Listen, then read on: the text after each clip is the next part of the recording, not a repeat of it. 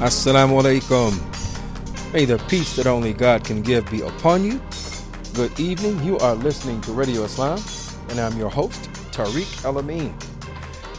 Welcome, Radio Islam family. Uh, if you are just joining us for the first time, uh, we welcome you. Thanks for tuning in. We are a live call in talk show broadcasting on WCEV 1450 AM, and we are live streaming at www.wcev1450.com. Now, if you have not already done so, make sure that you are keeping up with us on social media by following and liking our uh, so our, our, our Twitter and our Instagram and our Facebook, and we are all at Radio Islam USA. That is at Radio Islam USA.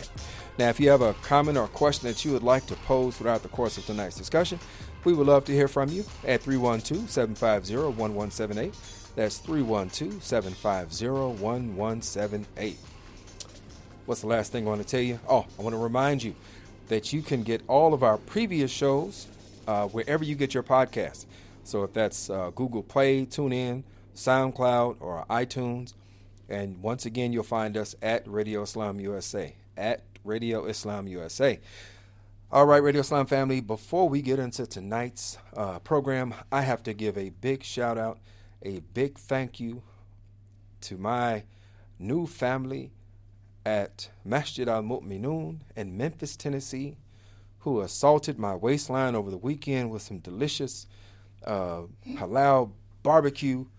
Uh, this brother um, Mahaj, man, yeah, I'm calling him out by name, brother Mahaj. Uh, he he he did some fantastic work. I've never had a more delicious barbecue beef brisket uh, sandwich. So it was it was wonderful.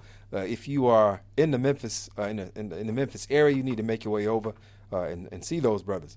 Um, all right, so the greedy me is finished talking. So tonight uh, we have in studio uh, with us. We've got two we've got two guests with us in tonight, and both are from Iman Inner City Muslim Action Network, which does. As many of you know, just a lot of great work and been doing it for a long time, uh, 20 years now. Well, 20 plus years now. Um, so we have um, Aaron Siebert Llera. He's a staff attorney for Iman. And we have Mujahid Hamilton. And he is an instructor with Iman's uh, Green Reentry program. And tonight uh, we're going to be talking about some, some efforts that Iman is working on right now, which, uh, which is the path to restoration. Um, uh, Senate Bill 3049 and uh, and we, we're we're just going to get into it because I'm sure that a lot of folks uh, who are listening might not be aware of it, uh, nor aware of uh, some of the implications of it. So, um, I don't. Why don't you go ahead and, and kind of set us up and let us know what is uh, 3049 about? Okay, so for 3049 is dealing with the Murder and Violent Offender Against Youth Registry. This is legislation that was passed back in 2006 uh, Illinois is one of only five states in the nation. It's Illinois, Indiana, Nebraska, Oklahoma, and Montana mm-hmm. that even have violent offender registries.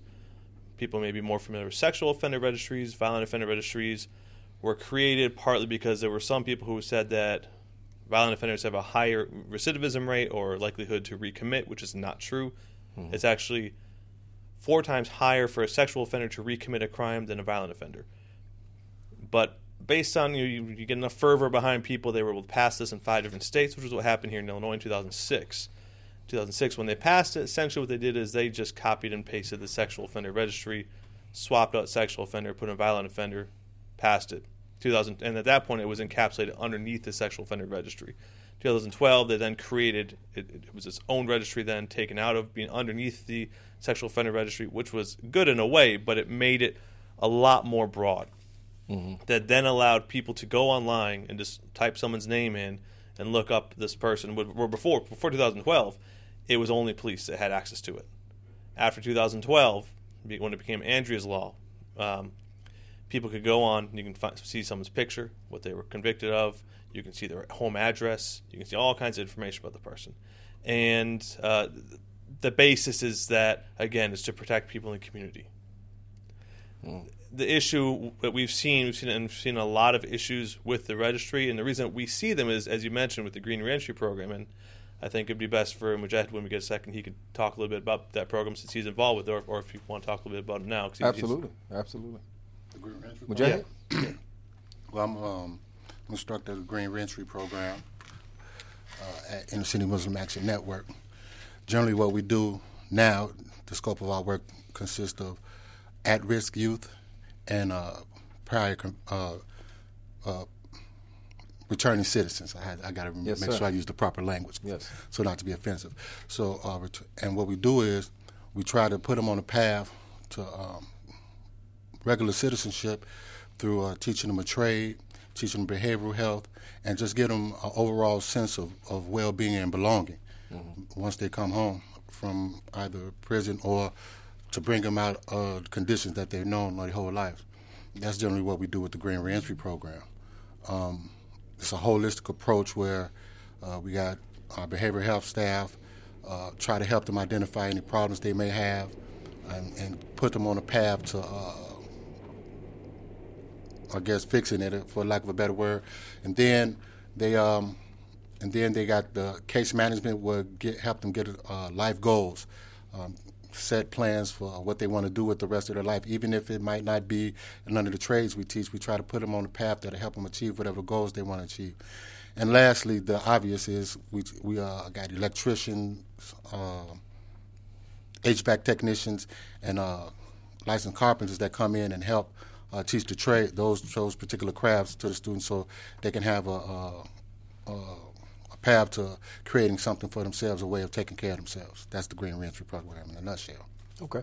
So w- what I'm hearing um, is kind of echoing uh, what Aaron just mentioned in terms of um, being able to matriculate back into society, um, and but what I'm what I'm not hearing is, um, and I'm sure we're going to get into this now, is how this bill does exactly uh, the opposite of that. How it prevents people from uh, coming back into society leaving what leaving their past behind them, uh, and instead, so there's a, there's a time limit on this now, right? Yes. Where it's a, a it's a ten year um, access for the that the public has to, to look and see whatever condition or whatever the, uh, the individual was convicted of. Well, it depends on the crime that was committed and depends on the age of the victim. So if the victim was 18 or younger, mm-hmm. and there's a whole list of, of crimes, it's not just murder. It could be attempted murder, it could be assault, attempted assault, domestic violence is even included, domestic violence, kidnapping, attempted kidnapping. All of these various crimes, if that is committed against someone 18 or younger, the person is required to register for their natural born life. Really? Yes. It's 10 years if it's murder and the, the victim was over the age of 18. Okay, so this sounds very much like the. Um, it sounds very much like the registry for sexual, um, for sexual uh, predators. Uh, are we? You know, what, what what what's the what's the difference here? Well, as I said initially, it, w- it was incorporated in the sexual offender registry. It was part of that. Okay. And again, the issue is that they're equating when the, the legislators downstate when they pass this, they equated sexual offenders with violent offenders and, and just kind of lumped them all together. It's when you look at a different state, what was that? These are two different things. Yeah, Absolutely. And when you look at Montana, you know, I was even just looking at their website today. They still include them together. They still have it as the sexual and violent offender registry, and theirs is still included uh, one, together. And they have four thousand people on their registry. They're a state of only one million people. We have about a little over five thousand on our sexual uh, on the on the violent offender. On the sexual offender, we have I think over twenty five thousand. Right. But on the violent offender, we have just over five thousand, and we're a state of over twelve million, almost thirteen. Um, the issues with this registry when it was passed it was just a, pretty much a co- copy and paste job from the sexual offender registry Right. And within the law there's no way and that's brother mujahid here can, can definitely talk more about what he's faced there's no way if, if you are if it's the victim is miscategorized as far as their age because what you see with a lot of the older crimes is that there's not as much relevant case information and the state's attorney's office is not required to put when they send information over to the Department of State Police. Within that, they don't have to put the, the victim age or the date of birth of the victim. So the issue that local law enforcement have when they are then trying to figure out what the age was if it's if they don't have the information readily available, is they are just putting zero down. Hmm. which would then mean a baby when it comes to categorizing the, what who the crime was against. And people are then being required to register for life. You have people who are being put on the registry who got out you know, before got out of prison before '96. Essentially, it passed in 2006, but it went back 10 years as far as if you got out after '96, you then had to start registering. We have people there in, in the Green Reentry program who got out before '96, yet are still included on, on the registry. Now, the issue is that there's nothing in the law that allows or states what the process is for somebody to get that information fixed. So if someone like Brother Mujahid goes to local law enforcement, has mm-hmm. to register, and tells them, look, this information is incorrect, they pretty much just turn away and say, there's nothing we can do about it. Just go away. We want one of the three things we want to do with, with this bill is we want to allow, give someone the ability to petition the state's attorney's office where they were convicted and say, look, there's incorrect information. It needs to be fixed. And would allow that process. That's just one of three pro- three steps here. But before I get into them, I, I, I think because we're talking about it, it would be good for, for Mujahid to, to share kind of what he's faced Yeah, please. as far as issues he's faced with the registry. Well, there's a whole a whole host of things that I face um, with even trying to register. First, if, if you don't mind, um, trying to register, uh, you have to have adequate ID. Right, and, it, and I say this because if you don't have adequate ID, you can, it's impossible for you to register within the 72-hour timeline they give you. If you don't register within the 72-hour timeline, it's an automatic extension. What do you mean by extension? Extension, like if you had, like saying, I started off with three years Right. they automatically extended to 10 because I didn't have the requisite, Oh. wasn't it? Then what happens after that is they're going through the going through my paperwork and they, they got me listed as uh, violence against youth because no age. At the time of the crime, I was 23 years old and my victim was 41 years old, but they had me registered as violence against youth, right? And so that changed it from three to 10 to natural life, I see. right? All in the space of all in the space of, a week or two. Just happened. Um, secondly, uh, you have to have money. Fresh out of prison, don't have no money.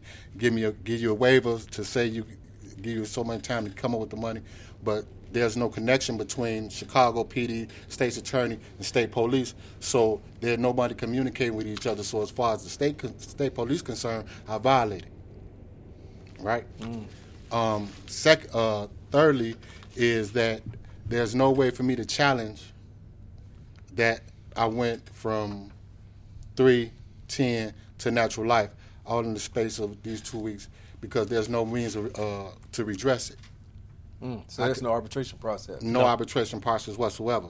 So now it's already bad enough. It's already bad enough. I know this is gonna sound bad, but it's already bad enough that I have to register, and my whole my whole uh, family, wherever I'm staying at, that's made public just for the sake of being public. Right. Right. Uh, now you have a situation where I'm labeled as a child killer. Right. Right now, I know murder is murder. Don't think I'm saying there's any uh, articulation between the two, but different articulation between the two. But you know what I mean. There, there's a stigma associated with doing something against women and children that send people over the edge. Yeah. Right. So now there's this constant fear of what somebody think about. You know what I'm saying? Going to get them a baby killer, pull my name up, and there I'm listed there as a baby killer because they're not. That's all you see is violent against youth. Right. So this is something, obviously, that's, that's open to the public. But this, is this also something that you have to disclose if you are seeking employment? Uh, is this one of those questions that's on that's on uh, employment applications, or that potential employees would also be apt to look at? Well, actually, it's illegal for them to ask you if you've been convicted now, right? So, but how they get around that is doing a background check. Do a background check. You ain't even got to do a hard one. Google, Right. right? Yeah. And and, it, and this has popped up, and and it's, and and, it, and it's it's important to understand this, right?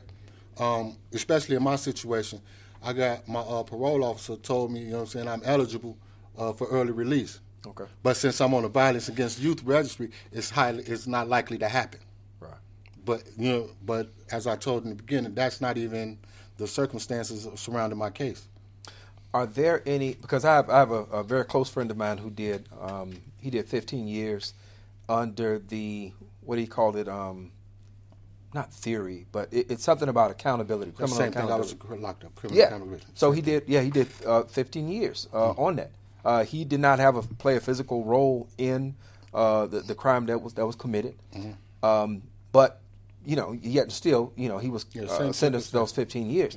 So uh, seeing that, and I know that that's not an isolated incident. You saying that you know you had the same situation. right. So is that something that also is also going to be going to be brought up in addressing uh, this bill? I know you have three spe- uh, specific asks, uh, but is that something that's going to be brought up to make this even more, you know, to make it where it's it's, it's, it's there's some some some fair some justice uh, within it?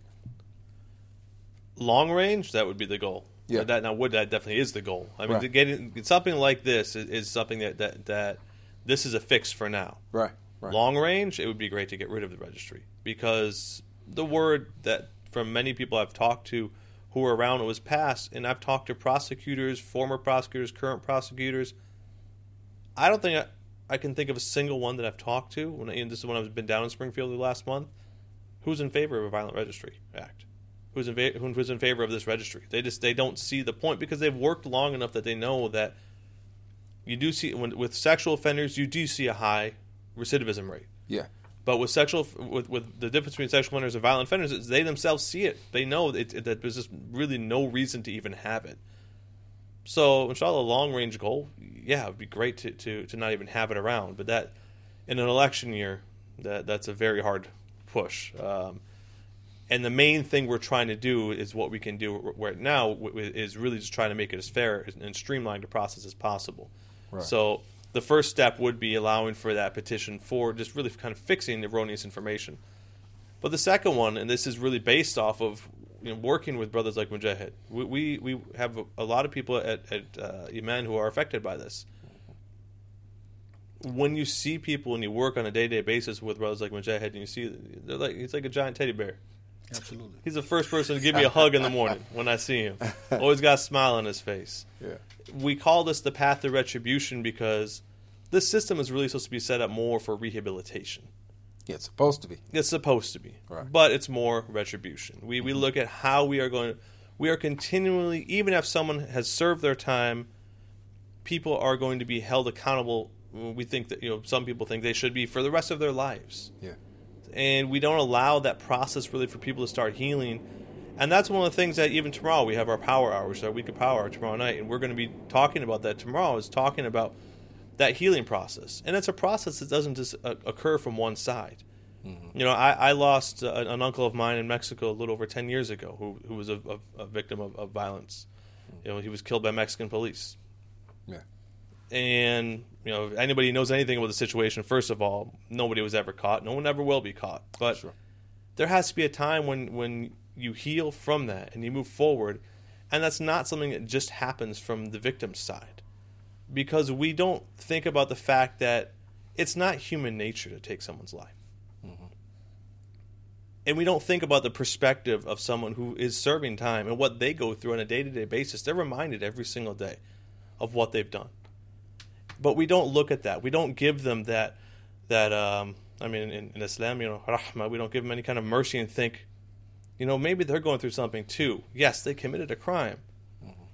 But what are they going through? What kind of, of mental trauma have they have they gone through after committing this crime? What kind of mental trauma have they gone through before committing this crime that may have led to committing the crime? and and that leads me into and of course this is long range right but that leads me into uh, risk assessments um, you know looking at what were the contributing factors uh, to uh, an individual being in a position that they were in uh, and, and then looking at where they are afterwards, especially for uh, for people who come out and they have support systems. Uh, you know, they, they have gainful employment. They're getting trades, which is one of the things that I, I, I truly um, just appreciate about the program is because you all are, you're giving people uh, an ability to go out and contribute uh, to society to take care of themselves.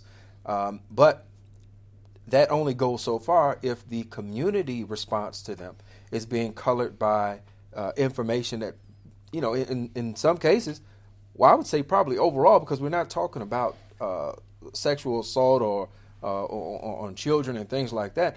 Um, we're talking about We're talking about uh, a situation where people have already done years and years and years and have come out. And how do you move forward? How do you how do you reintegrate as Exactly. a returning citizen Exactly. under those conditions? So, um, I hope that risk assessment is a part of this, uh, and, and in doing so, that probably will lead to the to, to them saying "Well, we don't really need this. Well, and, and that's part of so then that, that second part of what we're trying to do is allow a petition for early removal. Yeah. Because as I stated, it's either 10 years or life. But if we have someone like Mujahid here, who, who's when, when when you see the work that he's doing and that the other brothers who, who are doing this program, what they're doing, if they're able to demonstrate, and, and we're kind of in between five and seven years, we're hoping for five years, but after five or seven years, we're still kind of between the, the, the, the number. Um, as you know, when you, when you deal with some of this, there's a, always a negotiation process. Right. Um, that after five or seven years, we're, we're hoping for five again, that if someone can demonstrate that for five years they've successfully registered, but not only that, they are, are they are clearly someone who is in their community doing good work, working with, with young men, trying to show them a different way, and they're able to show really they're a pillar of their community for the work they're doing. We're saying, look, they should get really get off after five years instead of ten years, or life after ten years All right. because if they can demonstrate that and they can demonstrate, look, I've never gotten in trouble again, haven't been rearrested, I'm, you know, this person is disproving what the initial thought process was going in that you have to be worried about violent offenders, that they should then be able to get off the registry early. And the last thing would definitely be a, a yearly report that would be put out um, showing really what, what is the efficiency of this program. How many people are registering who are supposed to be registering? How many people are not? How many people are being, um, if, if they're not registering when they're supposed to, are being given, or if it's outside that 72 hour window, are then being given extra time to either register. Some people we've, we've even seen have been put back inside Really. and gotten more time. And the, the, the issue with that is with sexual with, with, with sexual sexual offender registries, those are the only ones that have gone up to the Supreme Court so far. But even with those, the Supreme Court upheld them at the time because it was saying that people, as long as people weren't given given more jail time, mm-hmm. then it's it's it's civil. So that because of that, then it's not criminal in nature because they're not given more time. So then it's constitutional. But if we're seeing people getting more time based on not registering on time, that is completely contrary to what the, the Supreme Court has even found. So we're also then trying to say, you know, want to say, you know, th- there should be something that's put out as far as showing us the numbers. What's the efficiency of this program? Is it working? Because at this point, there's nothing really that's being put out that shows whether how well it's working. It's been now for since 2012 that it's been a freestanding registry. Mm-hmm. So we're now in the sixth year. Is it is it even doing anything? So yeah, we're going to talk about that um, when we come when we come back. Radio Islam family, we're talking with uh, members of Iman, uh, Aaron Siebert Llera, staff attorney for Iman, and Mujahid Hamilton, an instructor for Green uh, Iman's Green, Green Reentry Program. And we're going to pick up our conversation when we come back in just a minute.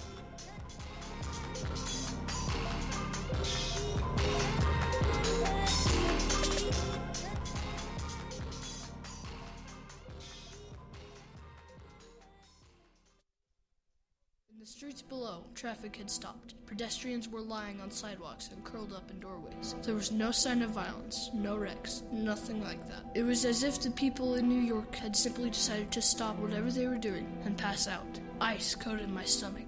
The invasion has started.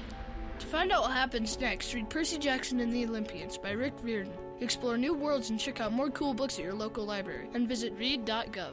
Brought to you by the Library of Congress and the Ad Council.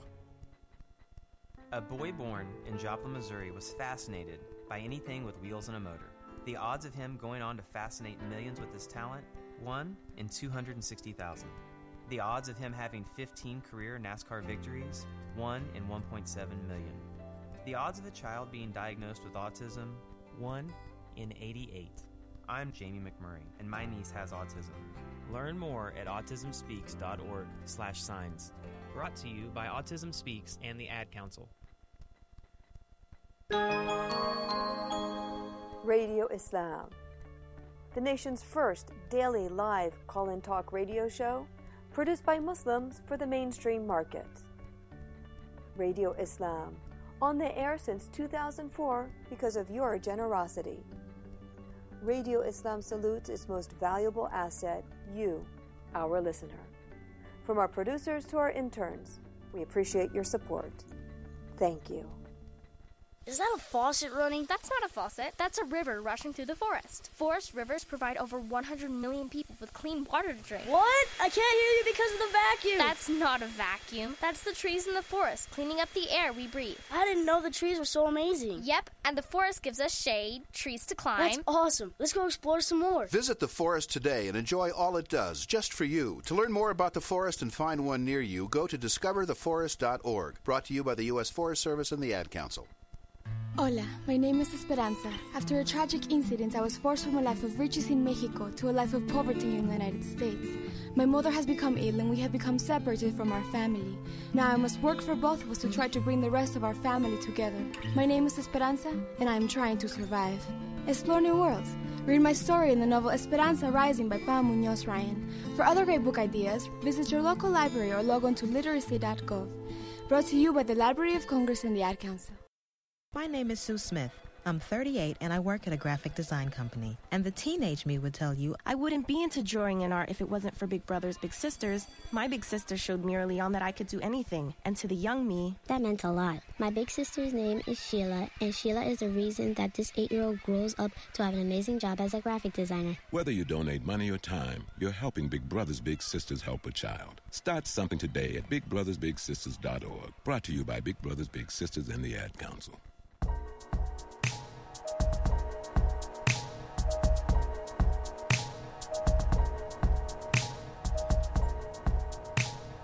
Assalamu alaikum. May the peace that only God can give be upon you. Welcome back to Radio Islam. This is your host, Tariq El. I am joined in studio by Imans Aaron Siebert Llera, who is a staff attorney, Mujahid Hamilton, who is an instructor for Imans Green, Green Reentry Program. And we are talking about uh, the path to restoration. Uh, it's a Senate Bill 3049 uh, sponsored by Collins, Sims, and Lightford. And uh, when we left, we were talking about the eff- efficacy of this registry. And, well, first of all, regarding this registry, are there any studies? Uh, is, are, is there any data to back up that it is actually doing the public uh, a service? Currently, no. Currently, there's nothing. I mean, there's there's nothing that that's that's the problem. That's why we want that data because there's nothing really showing whether or not it's even working. And and and, and one of the things that we were just, just discussing when we were off air was, mm-hmm. you know, and one of the numbers I did find this is and this is overall, but they say 45 percent of it. This is offenders in general, all offenders. So it's, it's not just violent, right. but of all offenders within three years return to to prison. But the issue with a lot of that is that when you talk about recidivism rates, they don't always talk about they just will throw that number out there as 45%, which is just a study that was done, but they won't tell you how many of those people were actually committing new crimes. Because the hmm. majority of the time you see people who are just it's violating probation. It's not because they've committed a new crime, but they like to throw the higher numbers out there to keep people scared, to keep the, the, the money flowing to, to prisons and and you know, it, it's it's sad in a way. I mean, not in a way. It's definitely sad when you look at it, also where a lot of the prisons are located, and when it's a small town. I mean, you know, my small town America. That's my mom lives in a small town Wisconsin, and there's yeah. about just over four thousand people in town my mom lives in. Mm-hmm. In these small towns downstate, yeah, it's, it's like you said, lifeblood. If they didn't have that prison, people wouldn't have jobs. Yeah. So to them, keeping people in prison keeps them employed and keeps them keeps food on the table. Yeah, absolutely. And that's a horrible thing that you, to, to, think you have to keep people in prison just for people to have a job. We right. should be able to figure out something else, and, and that that's a much deeper discussion. I mean, these towns have died because you've got you know obviously jobs yeah. going across you know go overseas and mm-hmm. losing a lot of that industry. But well, uh, prison is, is, is America's homegrown uh, industry, um, and if you look at the numbers from 1973 up till now uh, at that point, we had a little bit over 300,000 people incarcerated. Now we're over 2 million. We're 4% of the, the world's population, but we have the largest number of people incarcerated in the world, which in itself is, is just ridiculous. It's mind boggling. Now, you mentioned the overall stat. You said 45%, but when yeah. we're off air, uh, Brother Mujahid, you gave a different stat, which was more specific, uh, specifically dealing with violent uh, offenders. And please share that with the Radio Islam family. Last last last time I checked, so it might have changed since then. I want to make uh, get that caveat, but everybody like a success story. Mm-hmm. So what what you what you should know is only seven percent of violent offenders reoffend, or re, or uh, that's the recidivism rate for them. Right. So seven percent. Seven percent. So ninety three percent successfully complete and go on to live lives you know, as returning citizens. Mm. Mm. Right.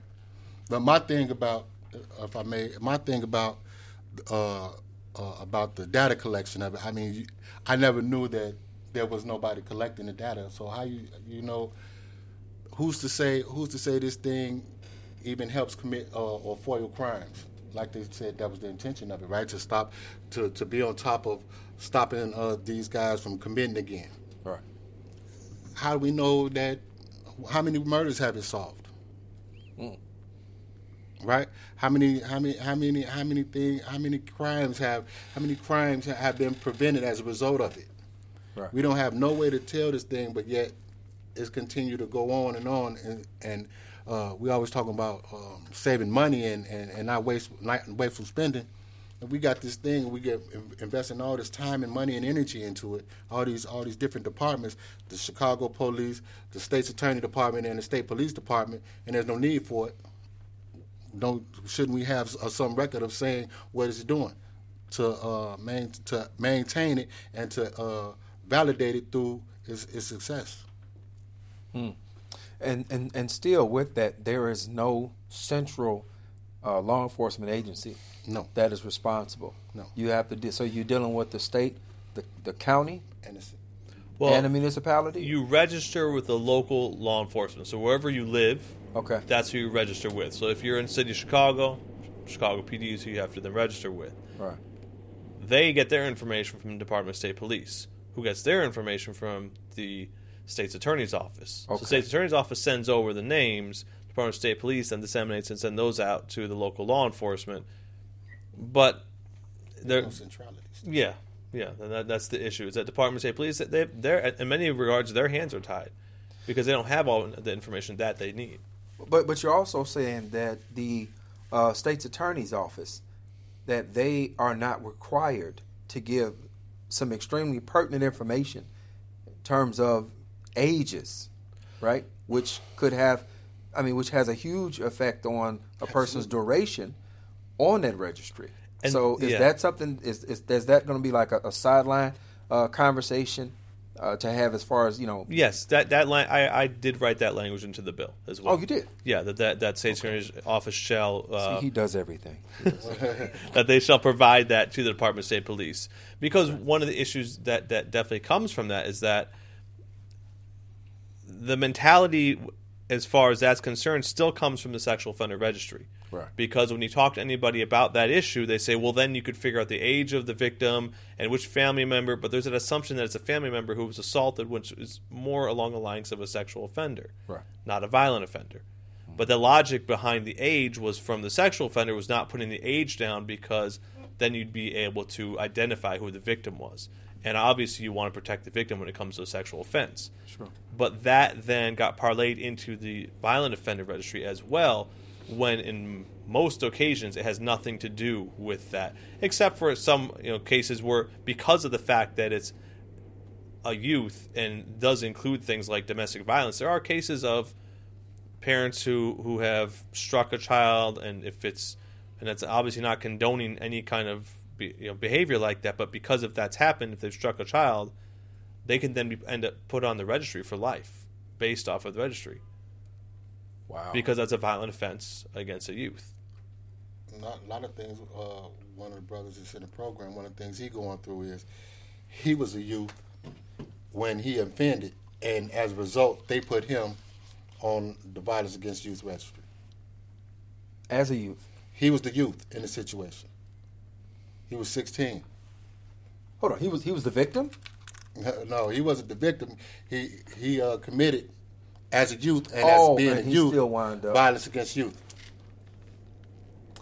Wow. So there's, I mean, generally as Mm. What what I'm kind of I'm thinking of is generally for for youth, but obviously that that was a felony Mm. for him. That was a felony for him. But I'm saying that he was the youth, but they put you know Right. his, his victim was an adult, and and then also something to consider is like the the stigma of when you hear violence against youth, right? Right. You think of of, of, of something against a child or, Mm-hmm. or something that matter, but uh, a lot of times what's going on is young gangbangers against young gangbangers Yeah. right? I'm not again. I'm not condoning this. I'm just saying how that's the reality of it, and there was nothing uh, uh, predatorial uh, uh, on a kid per se, right? These just two two groups of young men doing something, and somebody caught, you know what I mean, uh, a crime out of, out of the result of it, and they then put on the violence against youth registry.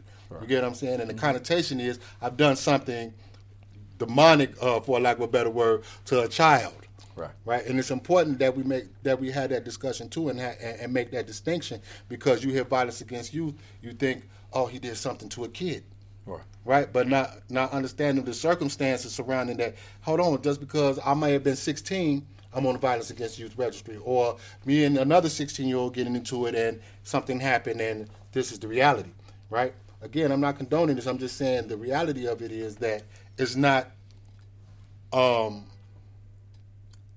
It's not individualized. it's, it's not individualized, right? It's just I, I heard it's it's the it's the the, um, the stigma of hurting a kid, and that's it.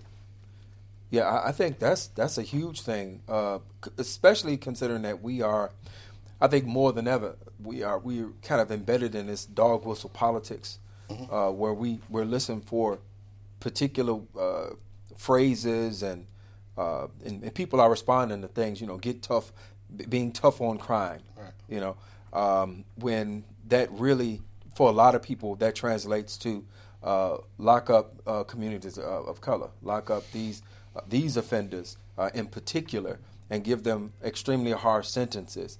Uh, but this also does another thing, and that is it creates this a, a division. Well, I mean, I think we've we've already sta- stated this, but it creates a division between the community and these uh, returning citizens.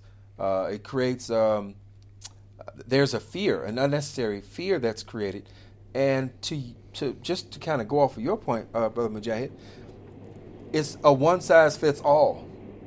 There's no, it, there's nothing that says that they are taking into account any of the individual uh, circumstances surrounding any you know uh, uh, any any event. It's just a blanket uh, a blanket treatment. So that's um that that's problematic in itself. Uh, when is the next time y'all going down to Springfield? Uh, probably not till April because this this whole month really. The House meets this week, the Senate meets next week, but primaries are the week after that, which means Springfield's pretty much going to be empty uh, next Right. week and probably this week as well. So April will go down pretty much every week for April and May. Will you all be down for um, Illinois Muslim, Muslim Action Day? We'll most likely be down there at the same time. Okay. Not Right. specifically as part of that, but we'll probably be down there because we go down usually every Tuesday at least. Right. Sometimes we'll be staying in, into Wednesday. Okay. All right. And the sponsors are Collins, uh, Senator Collins, uh, Sims, and Lightford. Yes. Okay. Uh, from from what you see right now, what type of I mean, these are the sponsoring um, legislators, but what type of response uh, do you feel like you're getting? You know, overall. As far as the first issue that we're trying to fix, as far as just allowing people to get any kind of erroneous information fixed, Mhm. there's been nobody who's stood in the way of that. If that's all we were trying to do, it'd be a simple pass. We'd, Okay. we'd get that passed tomorrow. The issue that we see is is this petition for early removal is the main thing that people are standing in the way of and think will be an issue because people look at partly as being more work. Um, and also the issue that we, we see that comes out of it is people look at it as being soft on crime. Soft on crime, soft on, on, on a person who has already served time uh, and and is out now. Yeah, yeah. I I mean, the, the, The hilarity of it. well, the the system we it, it's set up against people. When people come out, they're told start your life again, get a job, get educated. Okay, well, you can't get federal loans. Mhm. If you're having trouble finding a place, you can't get federal housing. You can't get federal assistance, which I guess soon will be a box of food that they drop off at your house. Right. But you can't get any of those things. And yet then you still tell somebody, okay, start your life fresh. And mo- a lot of times when you're inside, you're not given a lot of times skills that, that you're going to be able to then take with you outside. You're not there's not enough readily available programs to prepare people for when they come back out. Yet we tell people, all right, your your time's done, go back into society.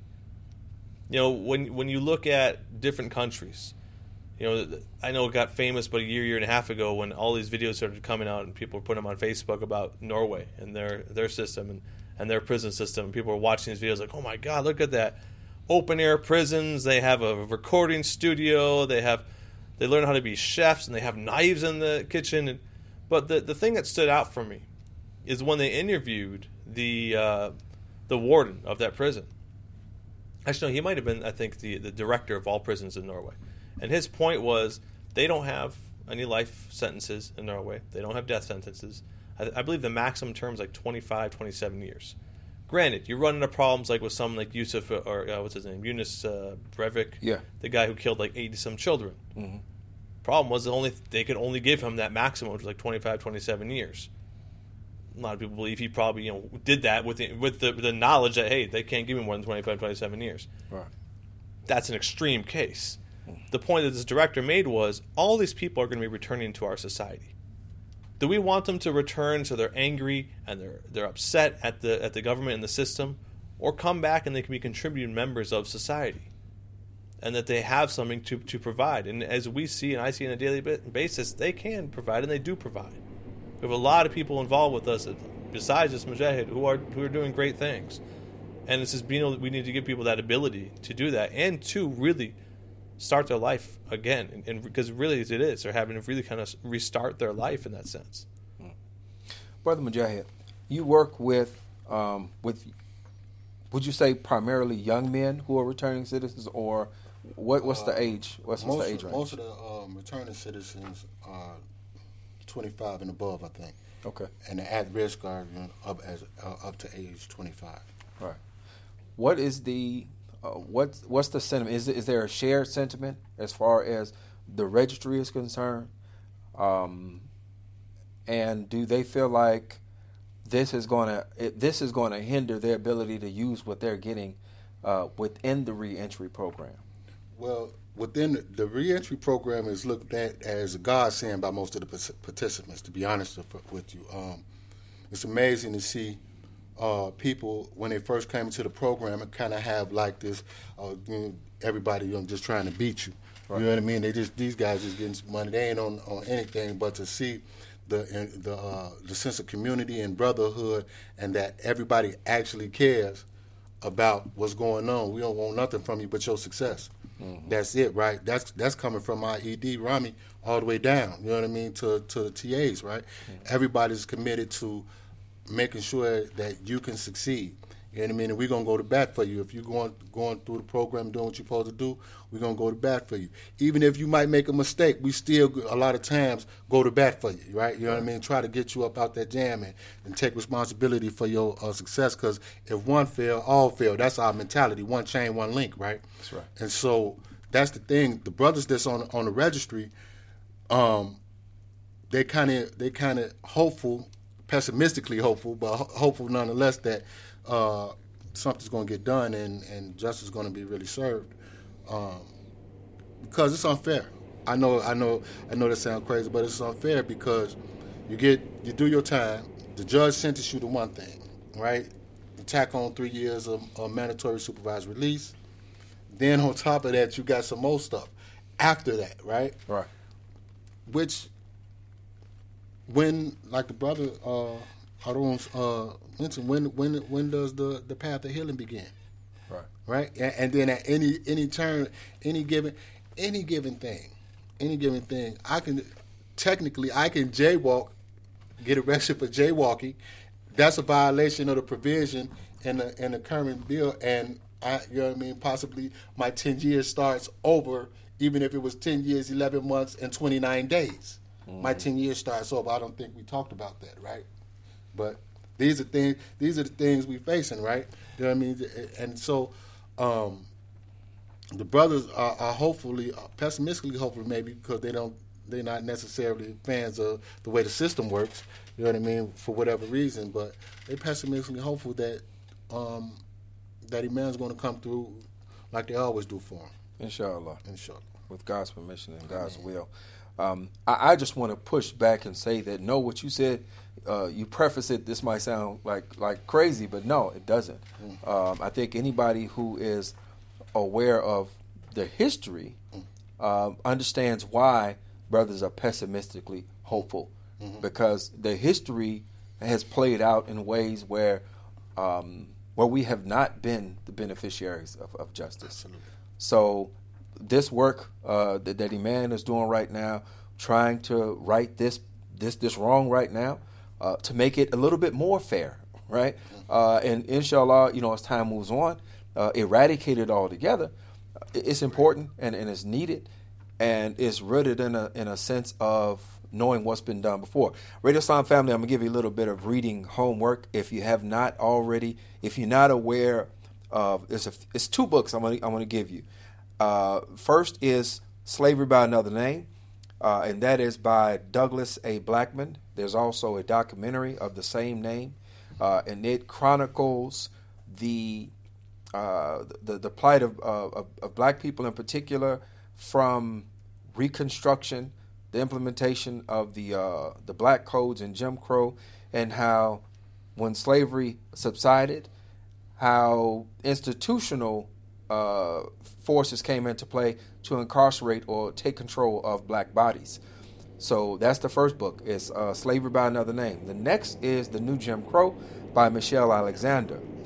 And these are two books that'll give you a really, uh, that'll give you a solid grounding in, uh, in, in, in, being able to understand our current level of incarceration uh, and how that it is something that has been allowed to, to grow and uh, like I said, it's America's homegrown uh, industry, and not by accident.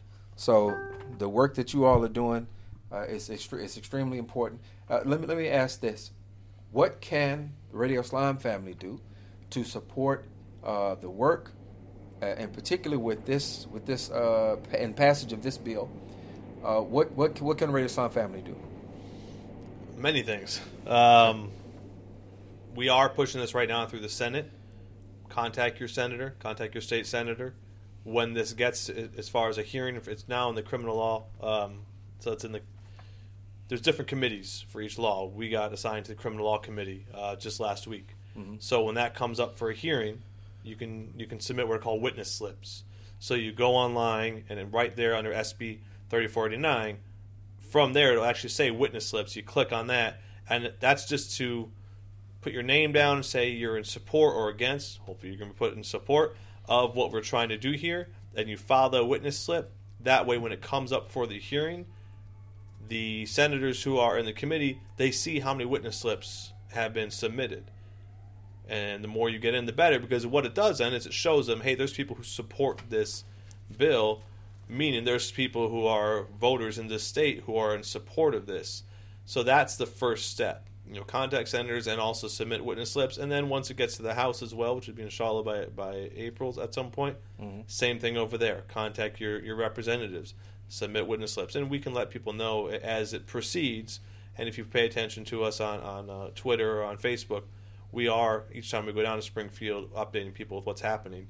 Mm-hmm. Um, people can from that see, all right, now it's time to do it. But that that really does help us. Those witness slips are very important tell uh, tell whoever your social media uh, director is, include us uh, on those tweets when those go out, so you know we can multiply uh, the, the, audience and multiply that information, uh, the recipients of that, that information. Uh, that's going to be extremely important. Definitely. So yeah, we're at Radio Islam USA. So um, any, any any closing um, thoughts as far as the future of the, of the program, uh, the the the brothers that are involved? Is it all brothers right now? It's all brothers right now. We're working on adding a female component, but we just got to figure out the uh, logistics of it. Sure. Right. Yeah. But that's something we're hoping to do. Um, we're hoping to uh, bring in another 25 members within the next couple of months, um, adding plumbing in the next year or two, and we hope, hopefully, in the next uh, uh, two to three weeks, opening up uh, another uh, residential home, the Stephen Ward House, in the memory of uh, one of the brothers we lost on, during the course of uh, the year. Inshallah. Inshallah. Uh, any, any closing uh, thoughts at all? Uh, Am I putting you back on? I guess I mean d- d- it's just kind of reiterating what we just said. It's just if, if Yeah. people can get involved, it'd be appreciated. We definitely need that support. Okay. Um, and if there's anybody out there who listens who, who's uh, a law student or a lawyer, we could always use that support as well. Um, if you want to volunteer your time. Okay. All right. Alhamdulillah. I appreciate both of you brothers being here. Thank you for having uh, us. and the work that you all are doing. Uh, pray Allah continue to bless you in that, uh, increase your capacity, uh, and and give you the best outcome. Right, one chain, one link. So absolutely, yeah. All right, all right. Uh, Radio Islam family, we want to remind you about Sound Vision's annual fundraiser coming up on March 17th at Lazette Banquets. Uh, banquet hall in Streamwood, Illinois. You can go to www.soundvision.com to purchase the tickets. Uh, we will be interviewing uh, the first hijabi um, journalist, uh, on-air journalist, Tahera Ahmed. Rahman. Why did I say? Oh, I know why I said Ahmed because that's yeah. So Tahera Rahman. Yes. So we will be. Um, uh, matter of fact, we'll be uh, giving her, presenting her with an award. Uh, there's a there, there's going to just be a lot of uh, uh, great things going on that night, and we're looking for your support to continue continue doing the work that we're doing, uh, being the uh, being a voice to, to try to make sure that we are representing perspectives that are not going to be shared and not going to be covered a lot of times in other media outlets other than as a special interest piece once in a while. We do this every single day. So uh, we're asking for your support. Uh, Radio Islam is a Sound Vision production. So uh, we thank you for joining us this evening. Uh, we pray for your continued success and well being. Uh, remember, you can listen to this episode and all of our episodes wherever you get your podcasts SoundCloud, iTunes, Google Play, or tune in. Look for us at Radio Islam USA. All right, Radio Islam family, it's time to get that outro going. We want to go ahead and thank our engineer over at WCEV, Ramon. Thank you very much, sir. We want to thank our engineer, assistant producer in studio, the impressive one, Ibrahim Beg. I am your host, Tariq El-Amin, uh, and producer. And uh, our executive producer is Abdul Malik Mujahid. I think I've run out of stuff to say. So I'm going to leave you as I greeted you. Inshallah, we will see you again tomorrow at the same time. Assalamu alaikum. May the peace that only God can give be upon Thank